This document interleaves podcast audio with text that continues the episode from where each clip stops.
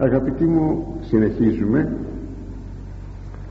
Είναι το τελευταίο θέμα μας Το καλοκαιρινό για τη χρονιά του 1993 Συνεχίζουμε από το βιβλίο της Σοφίας Σειρά Ευρισκόμενοι στο 20ο κεφάλαιο Τους στίχους 2 και 3 πρέπει να σας πω ότι μέσα στο κείμενο όταν θα ανοίξετε την Παλαιά σας Διαθήκη θα δείτε να λείπει το 3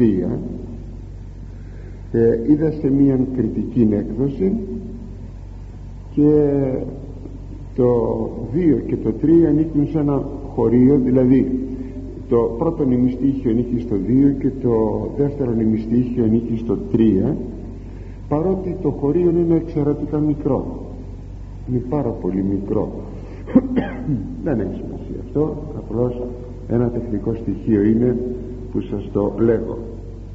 Λοιπόν στο στίχο 2 ως καλόν ελέγξε ή θυμούστε και ο ανθομολογούμενος από ελαττώσεως κολληθήσετε δηλαδή είναι καλύτερο να ελέγξει να ελέγξει κανείς τον άλλον παρά να θυμώσει και να μείνει θυμωμένος μαζί του μαζεύοντας μέσα του τους λόγους του θυμού. Εκείνος που ελέγχεται το δεύτερο νημιστήχιο θα εμποδιστεί από άλλα σφάλματα και τις συνέπειές των αν αποδεχθεί το σφάλμα του. Αυτά μας λέγει το χωρίον αυτό. Έχει ενδιαφέρον παρότι είναι πολύ μικρό διότι έχει να μας δώσει μια πολύ πολύ καλή απάντηση γιατί την έχουμε τόσο ανάγκη όλοι μας μέσα στην καθημερινότητά μας. Πρόκειται για την περίπτωση που μπορούμε να ελέγξουμε κάποιον με καλή εννοείται προαίρεση και να τον θεραπεύσουμε. Εάν είναι θεραπεύσιμος ο άνθρωπος αυτός εάν είναι επιθεκτικός ενός ελέγχου ο στίχος όμως περισσότερο στρέφεται στον ελέγχοντα εις εκείνον ο οποίος θα ελέγξει για να του θυμίσει ότι είναι περισσότερο καλό να κάνει κανείς μία εξήγηση στον άλλον παρά να μένει θυμωμένος μαζί του. Γιατί πολλές φορές συμβαίνει αυτό αγαπητοί να μένει κανείς θυμωμένος χωρίς να εξηγεί.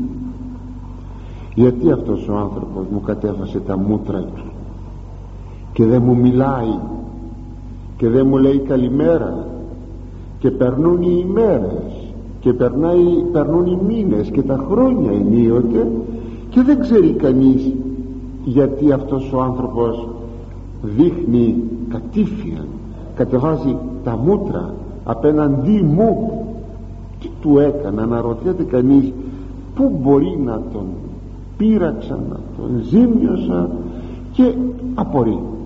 Ε, είναι άσχημος τρόπος αυτός αγαπητοί. Είναι πάρα πολύ άσχημος τρόπος ε, και όχι μόνο γιατί διατηρείται μία όχι καλή κατάσταση αλλά και διότι γεννάει πολλά ερωτηματικά.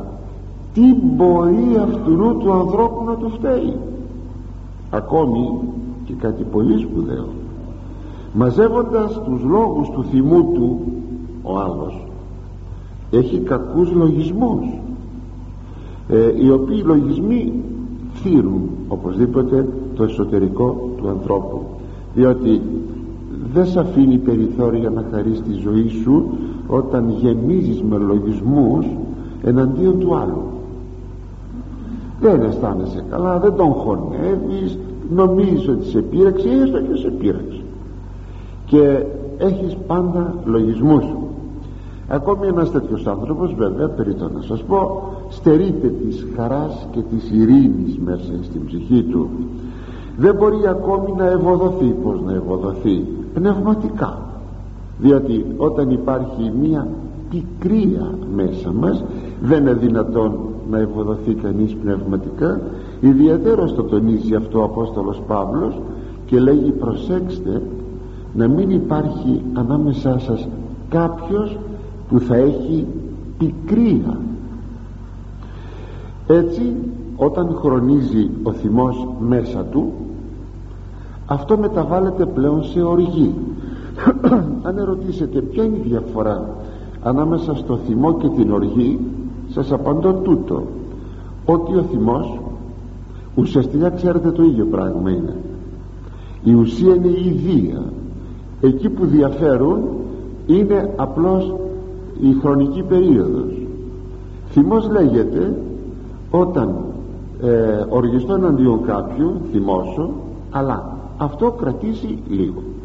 Μία ώρα, μία μέρα ε, μια εβδομάδα δεν ξέρω. Αυτό λέγεται θυμός. Όταν όμως αυτός ο θυμός στην ακμή του διατηρείται στην ακμή του χωρίς να λιγοστεύει όσο περνάει ο καιρός μήνες και χρόνια αυτό λέγεται οργή. Και αντιλαμβάνεστε ότι είναι ένα φοβερό πράγμα να υπάρχει μία κατάσταση τέτοια. Θεωρείται ένα από τα θανάσιμα αμαρτήματα. Μία τέτοια κατάσταση ε, καταστρέφει βέβαια την ψυχοσωματική υγεία εκείνου ο οποίος μένει στην οργή στο θυμό. Ε, γίνεται ακόμη και δυσάρεστος στο περιβάλλον του διότι δεν έχει καμία όρεξη να βλέπει το περιβάλλον έναν οργισμένο άνθρωπο διαρκώς οργισμένον από τα θέματα του. Θα λέγαμε εδώ αν δεν θέλει να ελέγξει και να εξηγήσει στον άλλον τι συμβαίνει για να μην περάσει αυτόν τον καύσωνα αυτή την κόλαση γιατί περί κολάσεως πρόκειται τότε ας φροντίσει να ξεπεράσει το θυμό του και να συγχωρήσει βαθιά. Και τότε θα συνέλθει αν δεν θέλει να βρει τον άλλον και να ζητήσει κάποιες εξηγήσεις. τότε βεβαίως θα έχει ελευθερωθεί. Πρέπει όμως να σας πω και εδώ κάτι ακόμη. Υπάρχουν άνθρωποι οι οποίοι όταν κάπου πειραχτούν αμέσως ζητάνε από τον άλλον εξηγήσεις. ελέγχουν και ζητούν αμέσως προσέξτε αμέσως εξηγήσεις.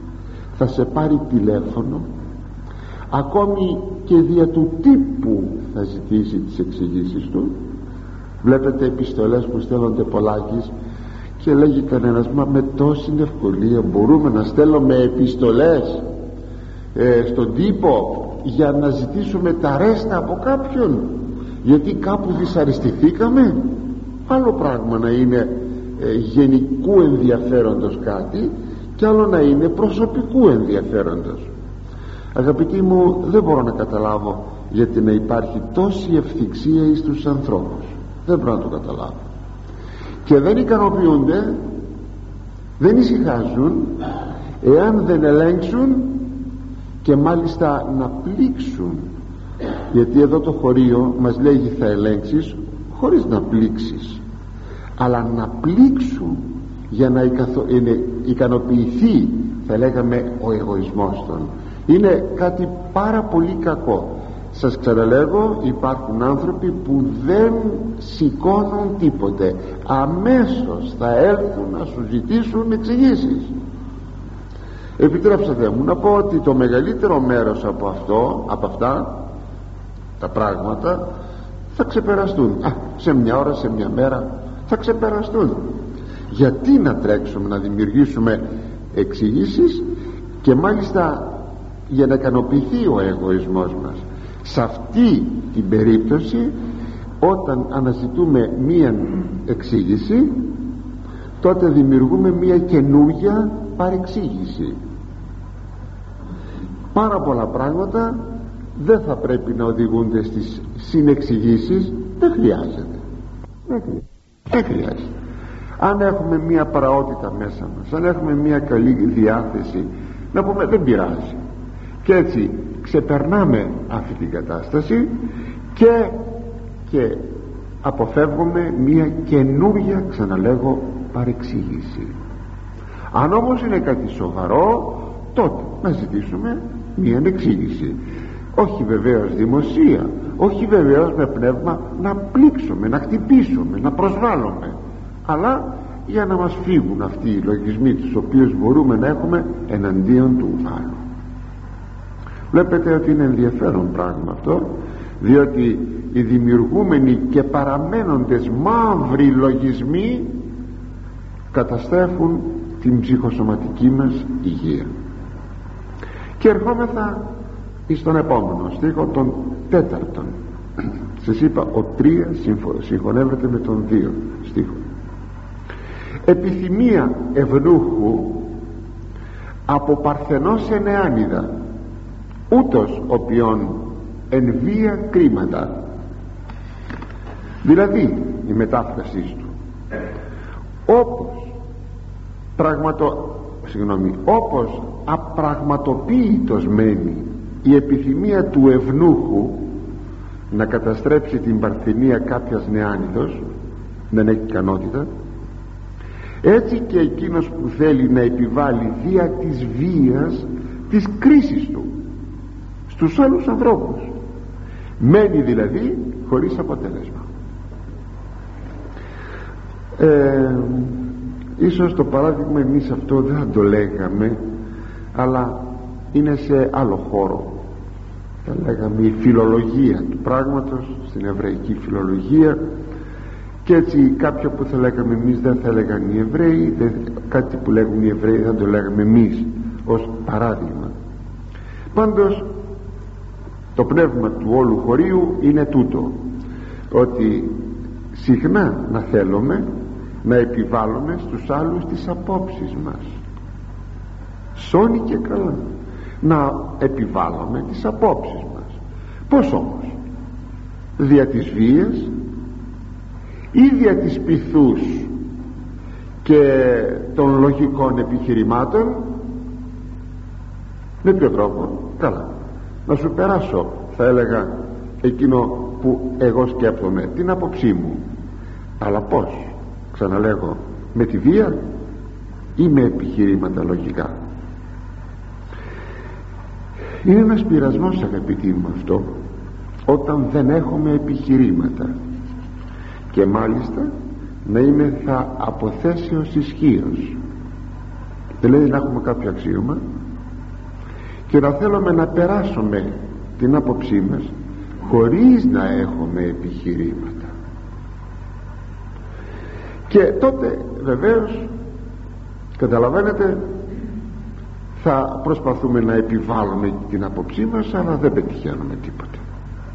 Διότι εδώ φαίνεται ότι ο κάθε άνθρωπος είναι ελεύθερος και μπορεί μεν να εκτελέσει εκείνο το οποίο του λέμε αλλά όμως να μην αποδεχθεί τελικά την άποψή μας από μέσα του να την απορρίψει.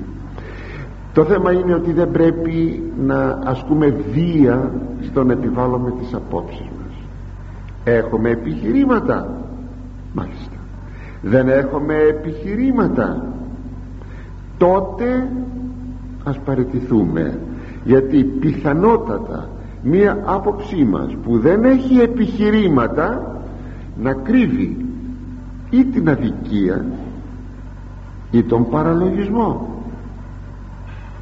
Και δεν είναι σπάνιο πράγμα αυτό. Εκείνοι που είναι εν υπεροχή δηλαδή έχουν μία θέση.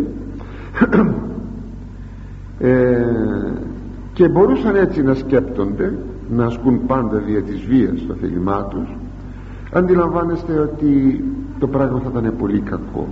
Αν αντιθέτως οι ενυπεροχοί όντες έχουν επιχειρήματα ε, για εκείνο το οποίο λένε τότε βεβαίως θα είχαν μια χρηστή το χρημεΐτα διοίκηση.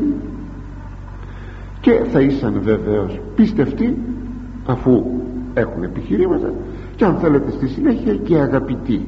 Άλλο πράγμα σε κάποιον να μην του αρέσει η άποψη ενός τέτοιου ανθρώπου αλλά οπωσδήποτε θα προσέκρουε στην λογική εκείνου που θέλει να πει την άποψή του. Πάντως αυτή η πραγματικότητα ισχύει παντού σε κάθε τομέα της ζωής μας τόσο στη διοίκηση ενός λαού όσο και στην οικογένεια αλλά και στην εκκλησία.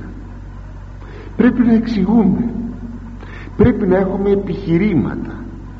Εδώ χρειάζεται η θεολογία μάλιστα μέσα στο χώρο της εκκλησίας για να αποκαλύπτει τα επιχειρήματα των όσων ο Θεός εντέλεται. Γιατί το λέει αυτό ο Θεός; Σου λέει το λόγο. Προσέξτε μόνο ο Θεός. Προσέξτε μόνο. Πάντοτε δεν λέγει ο Θεός των λόγων διότι δεν είναι υποχρεωμένος ο Θεός να δικαιολογεί αυτό το οποίο εντέλεται. Προσέξτε με δεν είναι υποχρεωμένος. Ετούτης πολλάκις. Ε, ο Θεός εξηγεί το γιατί. Δεν εξηγεί κάποτε γιατί ζητά την πίστη. Δεν σου το εξηγεί. Και εσύ, εσύ πρέπει να το δεχθείς. Δεν το καταλαβαίνεις. Μα αφού το λέγει ο Θεός τελείωσε. Γι' αυτό σας είπα ο Θεός επιζητά την πίστη. Ε, πολλές φορές κάτι που δεν εξηγεί ο Θεός το αφήνει να κατανοηθεί έστω και με καιρό από τον ίδιο τον άνθρωπο. Πόσα πράγματα δεν καταλαβαίνουμε στην Αγία Γραφή δεν καταλαβαίνουμε όχι γραμματικός και συντακτικός και ενιολογικός αλλά γιατί το λέγει αυτό ο Θεός. Γιατί άραγε το λέγει αυτό ο Θεός. Μας αφήνει κάποτε να το καταλάβουμε εμείς ένα πρόχειρο παράδειγμα. Σας λέω αυτό που αναφέρεται στο 23ο κεφάλαιο του βιβλίου Δευτερονόμιον και το οποίο θέμα εντολή του Θεού είναι επικαιροτάτιος όποτε άλλοτε. Λέγει εκεί ο άντρας δεν θα χρησιμοποιήσει ε, γυναικεία σκευή γυναικεία ρούχα ούτε η γυναίκα θα χρησιμοποιήσει ανδρική σκευή. Μάλιστα γιατί λέει σκευή έχει σημασία. Ε, αν θέλετε να ακριβολογήσω αναφέρεται στη γυναίκα μόνο δεν θα χρησιμοποιήσει ανδρική σκευή ενώ δεν λέγει το πρώτο που είπα ότι δεν θα χρησιμοποιήσει σκευή η γυναίκα ο άνδρας δεν λέει σκευή αν θέλετε να ακριβολογήσω γιατί; Διότι σκευή δεν είναι μόνο τα ρούχα. Είναι και όλη η εξάρτηση που μπορεί να έχει ένας άνδρας. Όπως είναι τα όπλα. Ένας άνδρας μάλιστα στρατιώτης έχει όπλα. Και ακόμη και στο επαγγελμά του να έχει μια, ε, κάτι το βάναυσο. Να πρέπει να δαμάζει αντίθασα άλογα και λοιπά. Γι' αυτό λέγει σκευή δηλαδή με άλλα λόγια εδώ υποκρύπτεται και κάτι άλλο αν το θέλετε για την ακρίβεια ότι η γυναίκα δεν θα πάει στον πόλεμο. Δηλαδή δεν θα γίνει στρατιωτίνα και ξέρετε οι γυναίκες στον εμφύλιο πόλεμος. Στον εμφύλιο που πολλές γυναίκες είτε το ήθελαν είτε δεν το ήθελαν και μάλιστα αυτές που το ήθελαν να πάνε. Απέκτησαν ειδική ψυχολογία.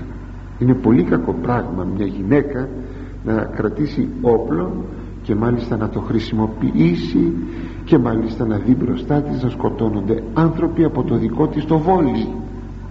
Δημιουργεί ειδική ψυχολογία. Τέλος πάντων το αφήνω το θέμα αυτό και πάω μόνο στα ενδύματα. Ο άνδρας δεν θα βάλει γυναικεία ενδύματα η γυναίκα δεν θα βάλει ανδρικά ενδύματα κάποιος μπορεί να πει γιατί; Όπως αυτό το γιατί λέγεται στην εποχή μας. Νομίζω ότι όλες οι γενναίες πίσω αιώνες αιώνων αυτά γράφτηκαν το 15ο αιώνα π.Χ. 3.500 χρόνια. 35 αιώνες δεν ετέθη ποτέ θέμα. Σήμερα στον 20ο αιώνα ετέθη το θέμα. Να βάζει γυναίκα ανδρικά ρούχα. Και μάλιστα κάποιος κύριος κάποιος από εσάς μου έδωσε ένα φίλο από ένα περιοδικό δεν ξέρω τι περιοδικό και έχει την καινούργια μόδα που είναι οι άνδρες με μία φούστα. Αν το είδατε με μία φούστα. Και μάλιστα και με κάτι χαλκάδες δεν ξέρω απομίμησης ε, από τη μόδα θα λέγαμε από την διακόσμηση των, το στολισμό των αραπινών. Τι να πω ε, έτσι να δούμε τον προσεχή χειμώνα να φοράνε οι άνδρες φούστες. Τέλος πάντων και μη χειρότερα στην εποχή μας σας είπα το πράγμα είναι πάρα πολύ σοβαρό.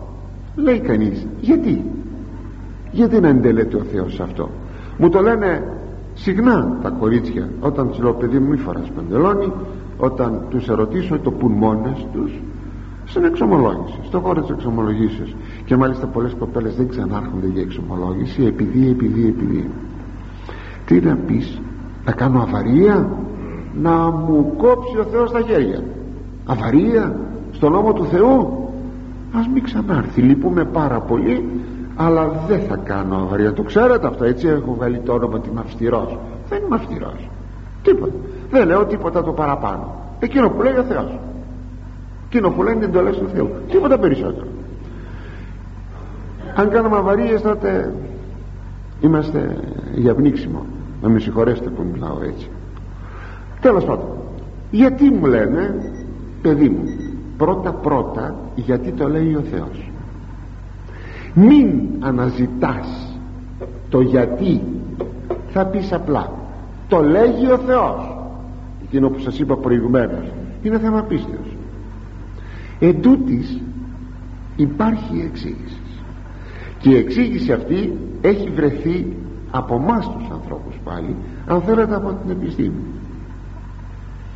Αναφέρει ο μακαριστός Καλιάφας ήταν καθηγητής της παιδαγωγικής του Πανεπιστήμιου Αθηνών αναφέρει σε ένα του βιβλιαράκι το γιατί δεν πρέπει οι άνδρες να φορούν γυναικεία και οι γυναίκες ανδρικά; Ήδη το καταλάβετε διότι δημιουργείται μία υπάρχει ένας όρος γερμανικός είναι μερικά μέτρα. Αυτός ο όρος δεν μπορείς ποτέ μου να διαβάσω μια γερμανική λέξη, λέξη. Είναι σύνθετες οι λέξεις των. Λέγεται λέγεται ψυχολογικός ερμαφροδιτισμός. Ερμαφροδιτισμός από το ερμής και αφροδίτη που σημαίνει ίσο μισός άνδρας ίσο μισός γυναίκα. Αυτό θα πει ερμαφρόδιτος έχεις και τις δύο πλευρές. Δηλαδή αυτό που λέει ο λαός απλό ελληνικά αρσενικοθήλικος. Αλλά αυτό περνάει στην ψυχολογία σου. Δηλαδή έχεις μία ψυχολογία ενός άνδρας έχεις μία ψυχολογία γυναικεία. Και αντίστροφα ενώ σε γυναίκα έχεις μία ψυχολογία ανδρική. Αυτό μπορούμε να το κατανοήσουμε θαυμάσια στην περίπτωση των ομοφιλοφίλων που επιθυμούν να φορούν γυναικεία ρούχα. Γιατί έχουν σωματικός είναι άρενες αλλά ψυχολογία τους είναι θηλυκή. Γι' αυτό ο Θεός το είπε δεν θα βάλει εσύ ο άνδρας γυναικεία και εσύ η γυναίκα ανδρικά δεν το εξηγεί εκεί αλλά το εξηγούμε αργότερα. Το θέμα ποιο είναι; Το θέμα είναι ότι όταν αναφέρεται στο νόμο του Θεού μη ζητάμε εξηγήσεις. πολύ απλά. Το λέγει ο Θεός. Και προχωρούμε στον επόμενο στίχο τον πέμπτον.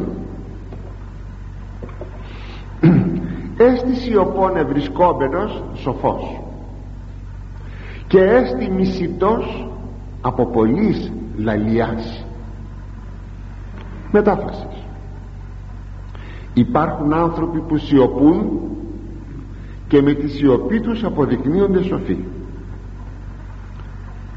Όπως υπάρχουν άνθρωποι που από την πολυλογία τους γίνονται αντιπαθητικοί. Το κείμενο έχει μισητή. Προτίμησα τη λέξη αντιπαθής όχι μισητός. Ε, πιο μετριότερος έρχεται αυτός ο όρος στην περίπτωση τουλάχιστον αυτή. Αυτό που λέγει το χωρίο αυτό όπως και τα επόμενα χωρία δηλαδή από τον στίχο των πέμπτων που είναι το χωρίο που αναλύουμε έως τον όγδον στίχων τέσσερα χωρία αναφέρονται στο ίδιο θέμα.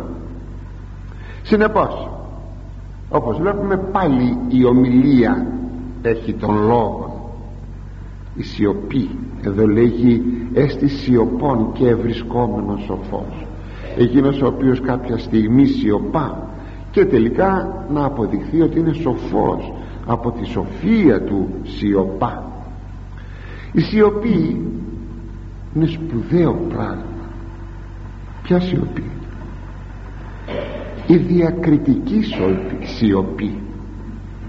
Η σοφή σιωπή όχι αποδηλία όχι αποδηλία το υπογραμμίζω αλλά από διάκριση.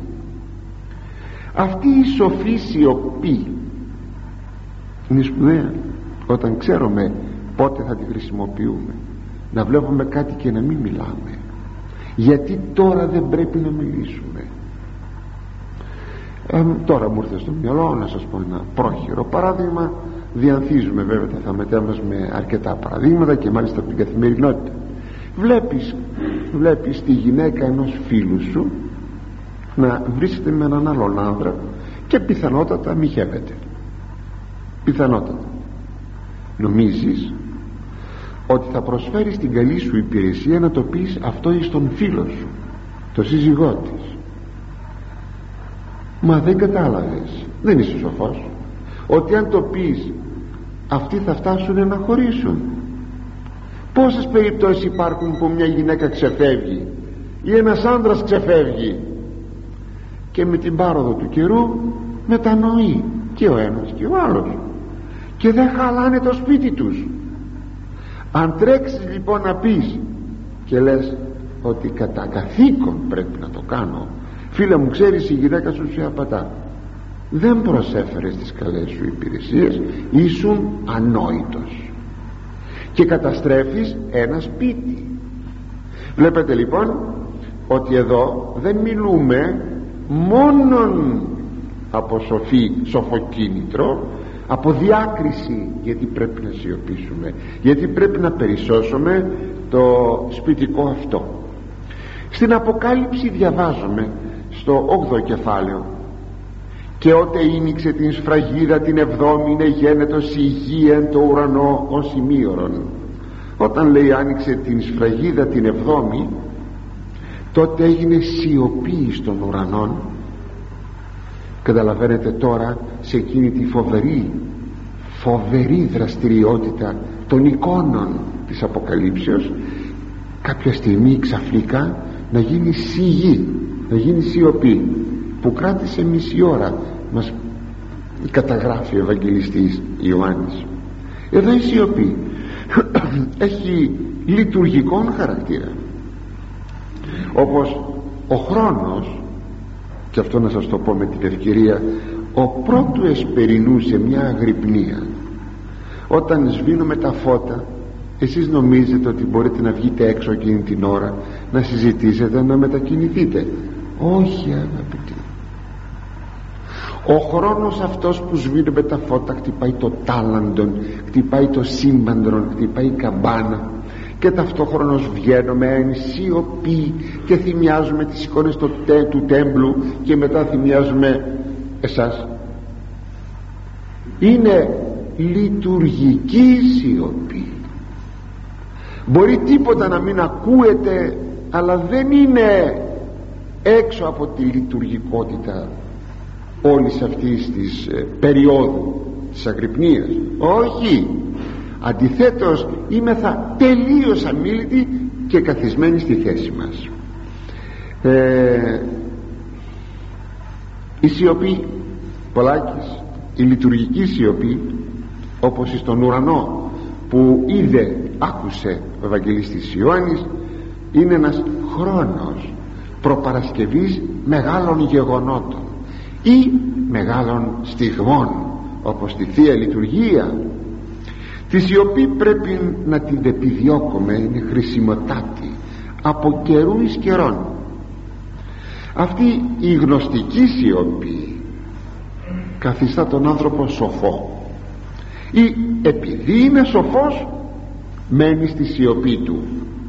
Δεν υπάρχει σοφός αληθινά σοφός που να μην επιδιώκει και να μην επιζητά τη σιωπή. Η σιωπή πολλάκις εκφράζει μια διερεύνηση σκέψεως. Μένει σιωπηλός γιατί ερευνά ένα θέμα επειδή είναι σοφός. Ο Μέγας Βασίλειος πολλές φορές σε συντροφιές ξαφνικά έπεφτε στη σιωπή σιωπηλός σαν να μην καταλάβαινε τι γίνεται γύρω του ένα θέμα του έρχεται στο μυαλό και προσπαθούσε να το κατανοήσει. Και μάλιστα τόσο πολύ ώστε οι, οι άνθρωποι της εποχής του τον χαρακτήριζαν, τον θεωρούσαν υπερήφανον. Ότι δεν ομιλεί στους γύρω του επειδή έχει υπερηφάνεια.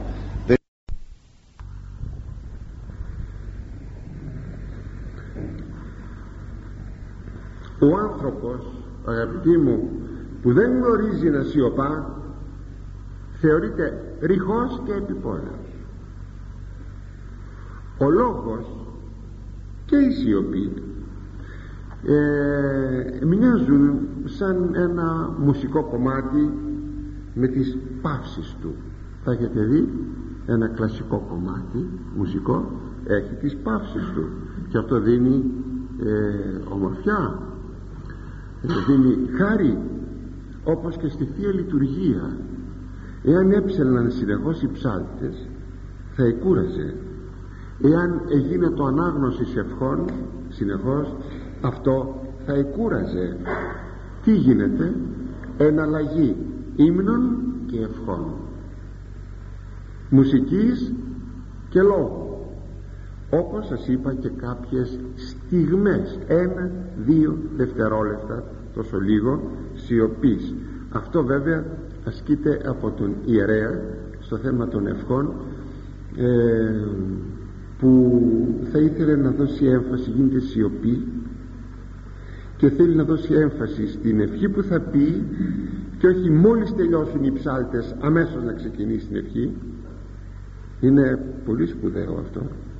Όπως όταν τελειώσει τελειώσει όρθρος με τη δοξολογία θα πούμε ευλογημένη βασιλεία. Δεν τα λέμε αμέσως συναπτά μόλις πει το αμήν θα λέγα ο ψάλτης αμέσως ευλογημένη βασιλεία. Αφήνουμε μερικά δευτερόλεπτα να περάσουν σιωπής. Να καταλάβει ε, το εκκλησίασμα ότι τώρα κάτι άλλο γίνεται. Κάτι άλλο λέγεται πολύ σημαντικό που πρέπει τώρα να προσέξουν σιγή εγένετο εν το ουρανό. Θυμηθείτε το αυτό. Ο σοφός άνθρωπος γνωρίζει πότε θα μιλήσει και πότε θα σιωπήσει. Όπως μας λέγει αυτός ο επόμενος στίχος και έστι σιωπών ειδός καιρών είναι του επόμενου στίχου θα ξαναφτάσουμε πάλι εκεί. Και μιλάει σιωπά γνωρίζοντας τον χρόνο γνωρίζοντας τον καιρό ότι τώρα πρέπει να σιωπήσω που σημαίνει ύπαρξη διακρίσεως. Η σιωπή ακόμη του Θεού τώρα. Και ο, και ο Θεός σιωπά. Κάνω λέγει προσευχή ζητώ. Ο ουρανός σιωπά. Ο, Σαού, ο Σαούλ ζητούσε μήνυμα από το Θεό. Δια του αρχαιρέως ο Θεός σιωπούσε έχουμε λοιπόν και τη σιωπή του Θεού. Πότε; Μετά από γεγονότα απεχθεί στο Θεό. Όπως ο Σαούλ δυστυχώς δεν είναι το πια αρεστό στο Θεό. Αυτό όταν ο Θεός σιωπά πρέπει να εμπνέει φόβο. Γιατί εδώ εκφράζεται η ανοχή του Θεού. Δεν μιλάει ο Θεός. Σιωπά που δεν μπορούμε να γνωρίζουμε πότε θα ξεσπάσει η οργή του. Είναι σοβαρό. Να φοβάσαι το Θεό όταν σιωπά. Ναι. Πάρα πολλά πράγματα στην εποχή μας λέμε μα ο Θεός υπνώτη ο Θεός κοιμάται να φοβηθούμε τον Θεό. Ο Θεός δεν απαντάει. Όπως να φοβάσαι και τον δίκαιον άνθρωπον όταν παρά τους πειρασμούς που του επιφέρουν οι κακοί μοχθηροί άνθρωποι και αυτός σιωπά. Θέλετε; Και τον επίσκοπο να φοβάσαι όταν σιωπά. Έτσι λέγει ο Άγιος Ιγνάτιος ο Θεοφόρος. Φοβήσου τον επίσκοπο όταν σιωπά διότι θα έπρεπε να μιλήσει αλλά σιωπά. Πάντως μια τέτοια σιωπή είναι καρπός φρονήσεως σοφίας και υπομονής. Είναι όμως και η άλλη όψη το δεύτερο είναι στοιχείο και έστι μισητός από πολλής λαλιάς. Και είναι λέγει μισητός ο άνθρωπος πότε αντιπαθής όταν λέει πολλά από πολλής λαλιάς. Είναι ο φλίαρος ο ασταμάτητος στα λόγια ο πολυλογάς. Αυτός σίγουρα είναι αντιπαθής γιατί κουράζει. Έτσι οι άνθρωποι απομακρύνονται γιατί τον βαριώνται. Πόσες φορές λέμε πω πω έπεσα στο δρόμο μου είδα τον τάδι πω πω έστριψα, έστριψα να μην με δει γιατί αν μου πιάσει την κουβέντα τώρα αυτός πω πω πόσες φορές το λέμε αυτό. Χαρακτηριστικό πάντως της πολυλογίας τι είναι; Η ασημαντότης και η κουφότης στα λόγια. Δεν λέγεται κάτι κάτι σοβαρό. Λόγια πολλά και ο λόγος του Θεού αγαπητοί μου μπορεί κάποια στιγμή να είναι πολλής. Να διδάσκεται 12 ώρες. Απόστολος Παύλος στην Τροάδα κάποτε όλη νύχτα μιλούσε. Όλη νύχτα με εκείνο το επεισόδιο που κάποιος νεαρός ο εύτυχος νύσταξε και έπεσε από το παράθυρο του, του, του τρίτου πατώματος. Αλλά ο λόγος του Θεού δεν είναι κουφότης και συνεπώς αφού δεν είναι κουφότης δεν είναι πολυλογία διαβάστε παρακαλώ ιδίως τα, ε, το έξοδος δευτερονόμιο λεβιτικό με τα τρία βιβλία. Διαβάσατε τα να δείτε να επαναλαμβάνει διαρκώς. Εγώ Κύριος ο Θεός. Εγώ που σε έβγαλα από την Αίγυπτο τη χώρα της δουλείας και παρακάτω εγώ Κύριος ο Θεός. Εγώ που σε έβγαλα από τη χώρα της δουλείας. Και ξανά και ξανά και ξανά. Δεν είναι πολυλογία αυτό. Έχει το λόγο του. Και όταν μάλιστα τότε που εγγράφησαν αυτά η γραφική ύλη ή το ακριβή. Μέσα στην πολυλογία εν υπάρχει και ο αργός λόγος. Δηλαδή η αργολογία. Και η κατάκριση. Και το ψέμα όταν λέει κανείς πολλά κάτι από αυτά θα ξεφυτρώσει. Γι' αυτό λέγει το βιβλίο των παροιμιών εκ πολυλογίας ουκ εκφεύξει αμαρτίαν δεν θα ξεφύγεις από την αμαρτία όταν έχεις πολυλογία.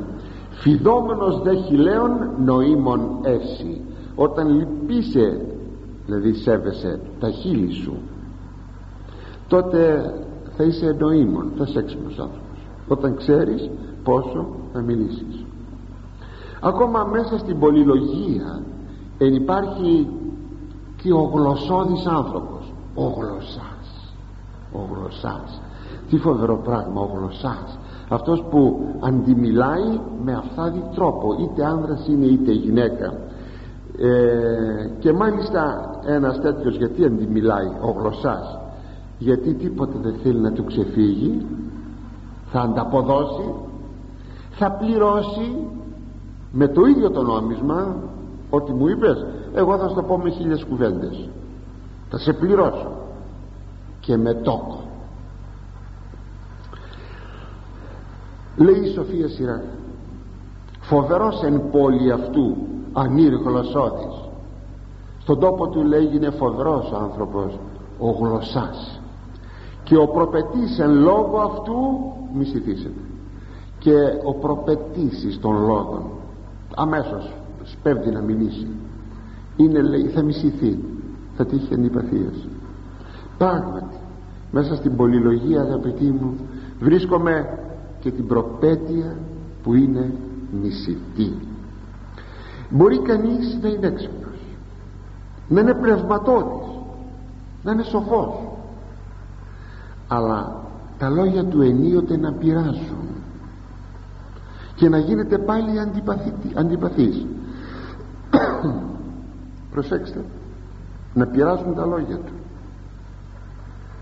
Γιατί; Γιατί λείπει από τα λόγια του η χάρη του Θεού. Μες στα λόγια του υπάρχει λίγο ίσως η ηρωνία υπάρχει λίγο ίσως η υπερηφάνεια. Υπάρχει λίγο ίσως το κακό πείραγμα. Και ο άλλος προσβάλλεται. Και αυτός να λέει ωραία λόγια ίσως να είναι σοφός, να είναι σπουδαίος. Αλλά τελικά δεν είναι συμπαθής.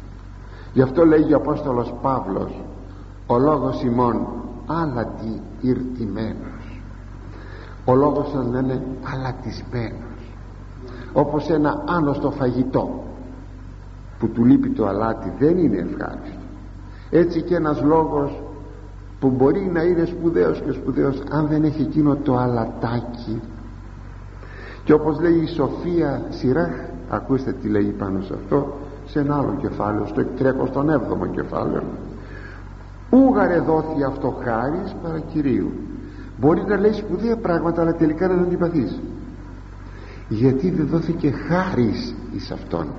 Ποιο είναι αυτό το αλατάκι που λέει ο Απόστολος Παύλος; Είναι η χάρις του Αγίου Πνεύματος. Αυτό κάνει νόστιμο το λόγο του. Το λόγο, γενικά το λόγο. Και ο άλλος ακούει και ευχαριστιέται. Γιατί, γιατί ο λόγος αυτός έχει την χάρη. Και ξαναλέμε η χάρη είναι η παρουσία του Αγίου Πνεύματος και προχωρούμε στον επόμενο στίχο. Έστηση οπών ούγαρ έχει απόκριση και έστι σιωπών ειδός καιρών. Υπάρχει άνθρωπος που σιωπά γιατί δεν έχει τι να πει. Υπάρχει και άνθρωπος που σιωπά γιατί γνωρίζει τον καιρό που πρέπει να μιλήσει το δεύτερο νημιστήχιο ε, ήδη το αναλύσαμε. Κάτι είπαμε. Αλλά για να προχωρήσουμε ότι υπάρχουν άνθρωποι που σε μια ομίγυρη ε, δεν μιλούν γιατί δεν έχουν τι να πούν. Τίποτα. Τους λέτε κάτι να πούν και σηκώνουν τους ώμους τον θυμούμε κάποτε έγινε φίλος μου αργότερα. Το διόρθωσε αυτό. Ήταν τότε στρατιώτης. Είχαμε ένα κύκλο συμμελέτης με φοιτητάς. Και όχι εδώ στη Λάρισα. Και ήρθε αυτός με κάποιον άλλον. Ο άλλος ήταν ομιλητικός αυτός δεν είναι ομιλητικός. Ε, διάλογος τίμης λέγω αν θα είχατε κάτι να μας πείτε. Και εκείνος σήκωσε τους ώμους του έτσι. Σήκωσε τους ώμους και λέει τι να πω πω πω τι άσχημο που ήταν τι άσχημο που ήταν. Αυτό του το εξήγησα εγώ αργότερα και ότι επίστευε ότι είναι ταπεινοφροσύνη να μην μιλήσεις. Όχι δεν είναι θέμα ταπεινοφροσύνης να μην μιλήσεις. Αρκεί όπως θα μιλήσεις και εκείνα που θα πεις να περιέχουν την ταπεινοφροσύνη. Πάντως υπάρχουν πολλοί εκ χαρακτήρως οι οποίοι είναι αμήλυτοι και αυτοί οι άνθρωποι είναι πιστέψτε με είναι κουραστικοί. Όπως κουραστικός είναι ο, ο, πολυ, ο πολύλογος έτσι κουραστικός είναι και εκείνος που δεν μιλάει καθόλου. Είχα ένα θείο ο οποίος δεν έλεγε τίποτα. Ερχόταν επίσκεψη, χαιρετούσε, χαμογελούσε καθόταν σε μια καρέκλα και δεν μιλούσε μία λέξη μέχρι που να φύγει. Κάποια στιγμή θυμάμαι τη μητέρα που λέει βρε Γιάννη πες κάτι γιατί, γιατί είναι κουραστικός ο άνθρωπος όταν δεν ομιλεί καθόλου. Πάντως σας είπα από πολλά και από χαρακτήρος.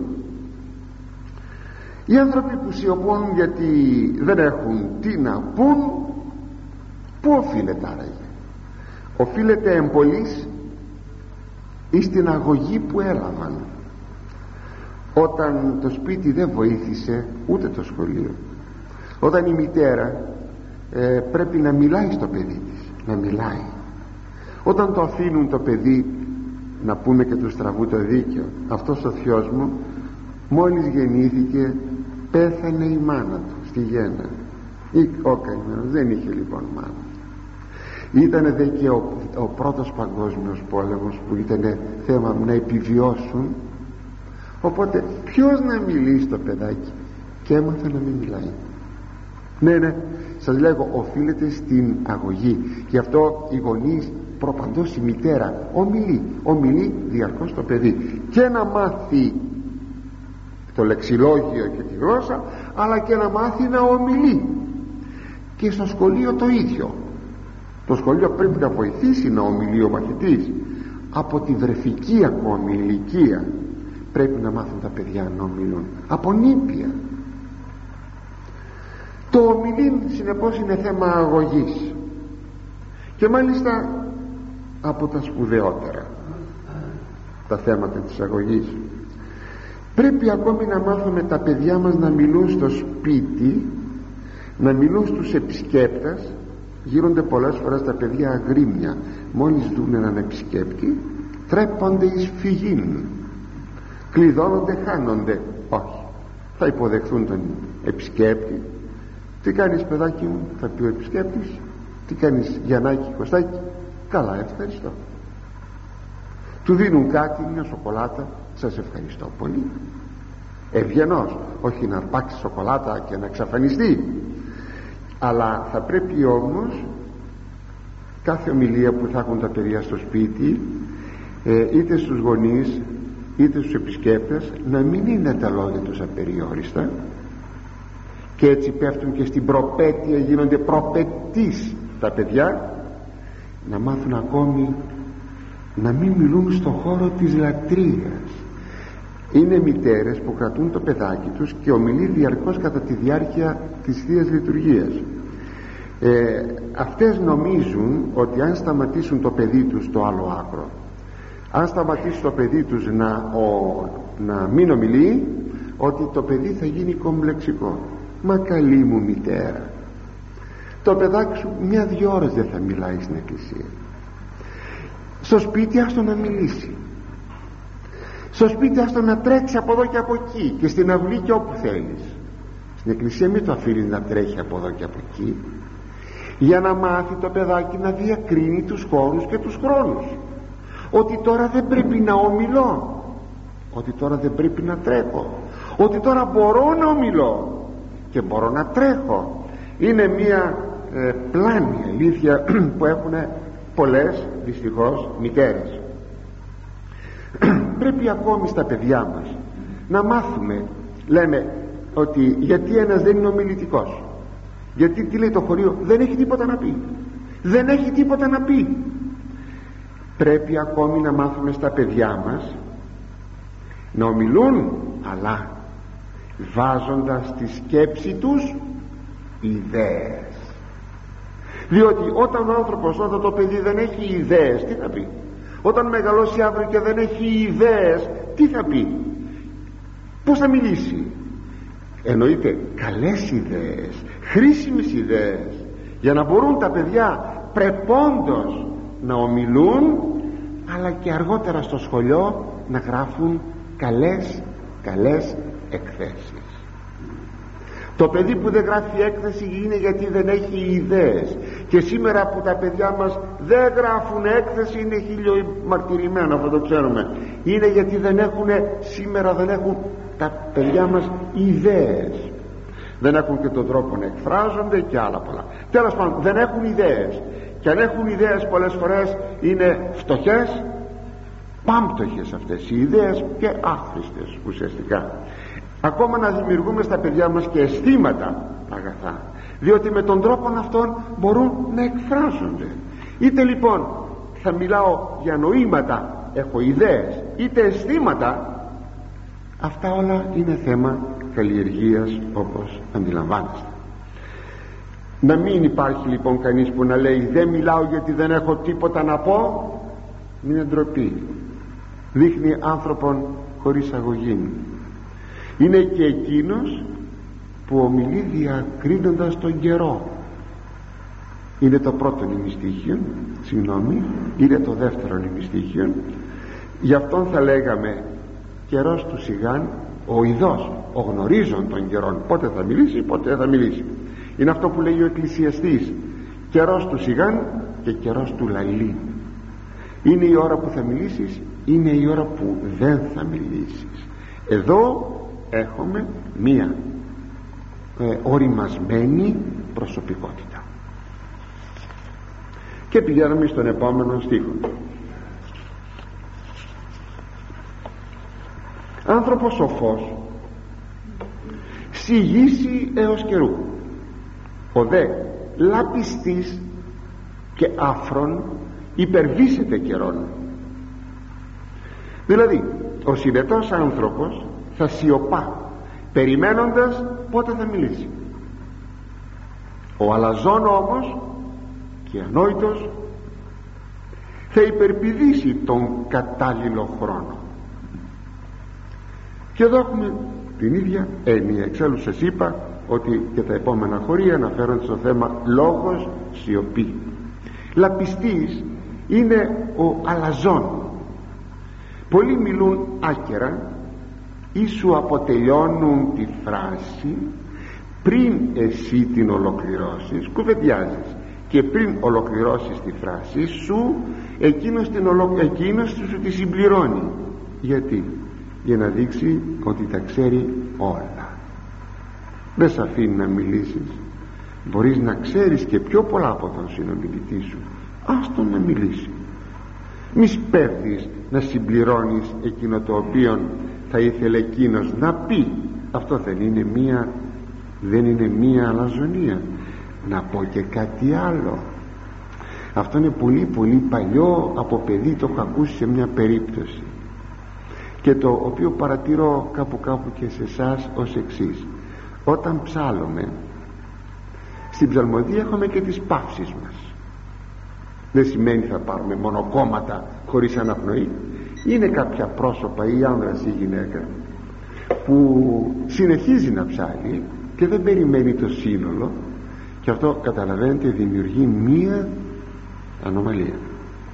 Γιατί άραγε ας ψάξει ο Κύριος η Κυρία μήπως είναι μία αλαζονία να ακουστεί η δική μας η φωνή. Ας το ψάξει. Έτσι πολλοί μιλούν άκερα όπως σας είπα να δείξουν πως τα ξέρουν όλα είναι ανυπόφορα εγωιστέ και αν θέλετε και κακοί συζητητέ.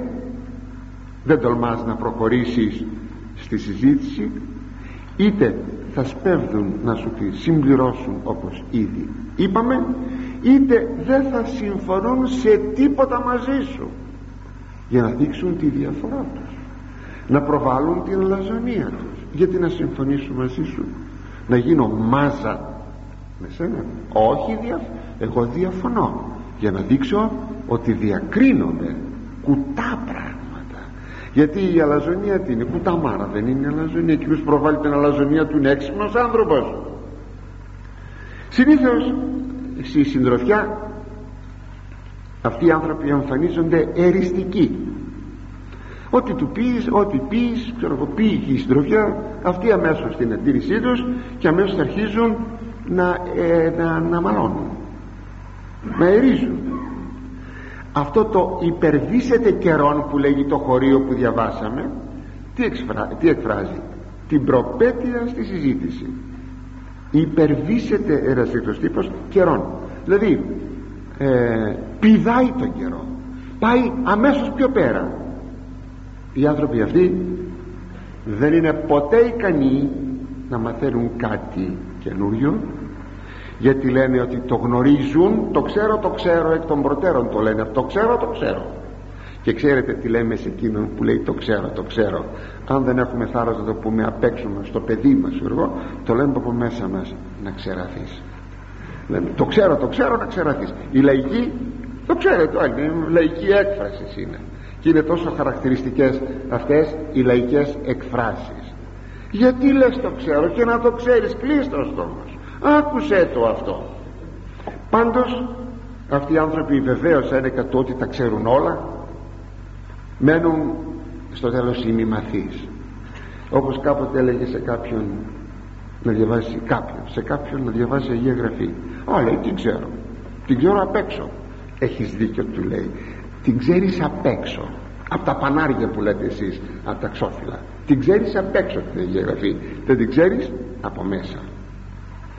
Πάντως παραμένουν οι άνθρωποι αυτοί ημιμαθείς γι' αυτό και στη συντροφιά ακόμα είναι ανυπόφοροι και αντιπαθείς αντιπαθητικοί και πηγαίνουμε αγαπητοί μου στον επόμενο και τελευταίο στίχο των 8 ο πλεονάσων λόγο βδελιχθήσετε και ο ενεξουσιαζόμενος μισηθήσετε δηλαδή εκείνος που είναι πληθωρικό στα λόγια στα λόγια του θα γίνει φορτικός και αηδής. Και εκείνος που μόνος του παίρνει τον λόγο αυταρχικά θα γίνει μισητός το πρώτο νημιστήχιο ο πληθωρικός στα λόγια ο πολυλογάς ήδη τον ανήσαμε για να δούμε τώρα ε, τον, τον, το δεύτερο νημιστήχιο έχουμε τον τύπο εκείνον που απρόσκλητα και απρόκλητα αρχίζει να ομιλεί χωρίς να βλέπει αν η ομιλία του είναι δεκτή ή όχι. Εκείνος αρχίζει να ομιλεί πολλές φορές για τον εαυτό του πολλές φορές. Πρόκειται για εκείνους που ομιλούν και τελείως δεν ενδιαφέρονται για τη γνώμη των άλλων. Εγώ θα πω τη γνώμη μου αδιαφορώ ποια είναι η δική σου γνώμη. Και θα επιμείνω στη γνώμη μου. Και όχι μόνο αυτό αλλά απαιτούν ε, να γίνουν αποδεκτοί. Θα δεχτείς τη γνώμη μου επόμενον είναι όταν έτσι εμφανίζεται κανείς να μισηθεί. Αγαπητοί μου ο λόγος είναι τέχνη. Και όχι μόνο τέχνη αλλά και ήθος. Λέγεται ότι ο λόγος γεννήθηκε και καλλιεργήθηκε στην αρχαία Αθήνα. Όμως και κάτι άλλο χρειάστηκε ο λόγος. Την πνευματική καλλιέργεια. Δεν είναι αρκετό να μάθεις μια τέχνη. Να είσαι ρήτορ. Ω, δεν είναι αρκετό. Χρειάζεσαι μια πνευματική καλλιέργεια. Και αυτή την πνευματική καλλιέργεια θα σου τη δώσει ο Θείος Λόγος. Το δεύτερο πρόσωπο της Αγίας Διάδος ο Ιησούς Χριστός. Αυτός είναι ο έμπνευστής και καλλιεργητής της ανθρωπίνης σκέψεως του ανθρωπίνου λόγου. Πως να ομιλεί; Μπορεί να μην ξέρει πολλά γράμματα αλλά να είναι χαριτωμένος στα λόγια του. Να μην πειράζει κανέναν. Ο λόγος χρειάζεται ήθος. Χρειάζεται ταπείνωση χρειάζεται να αναγνωρίζεις τον συνομιλητή σου. Τότε θα κατέχεις αυτό οι αρχαίοι Αθηναίοι είχαν πετύχει θα κατέχεις το μέτρο και του λόγου και του χρόνου. Υπήρχε η κλεψίδρα δεν θα μιλήσεις παραπάνω. Και του ε, λόγου των μέτρων και του χρόνου θα βιώνεις εκείνο που λέει ο σοφός εκκλησιαστής καιρός του σιγάν και καιρός του λαλήν καιρός πότε θα σιγήσεις καιρός πότε θα μιλήσεις. Για να ομιλείς όπου και όπως πρέπει. Πρέπει ακόμη να έχεις ιδέες γνήσιες και πνευματικές ιδέες που πρώτιστα θα σε πλουτίσει ο λόγος του Θεού. Και η θύρωθεν σοφία. Δηλαδή η Αγία Γραφή. Και η θύρωθεν σοφία. Η απέξω από την Αγία Γραφή. Και σε τελευταία ανάλυση ε, ο καλός ο επίκαιρος ο οικοδομητικός ο διακριτικός ο ευχάριστος λόγος είναι κατεξοχήν έργων του Αγίου Πνεύματος είναι χάρις Θεού. Είναι και έργων του προσεκτικού ανθρώπου. Αρκεί πάντοτε να ενθυμούμεθα εκείνο τον λόγο του Κυρίου που είπε εκ των λόγων σου δικαιωθήσει και εκ των λόγων σου καταδικαστήσει. Από τα λόγια σου θα δικαιωθείς από τα λόγια σου θα καταδικαστείς ή που λέει σε μια σχετική παραβολή εκ του στόματός σου κρινώσε. Από το στόμα σου θα σε κρίνω. Πως μιλάς; Πρέπει αγαπητοί μου να μάθουμε πως θα μιλάμε. Ας αποδώσουμε δόξα εις τον Άγιον Τριαδικών Θεών μας που μας αξίωσε και τούτο το καλοκαίρι να ακουστεί ο Θείος του Λόγος μέσα από το θεόπνευστο βιβλίο της Αγίας Γραφής την Σοφία Σιράχ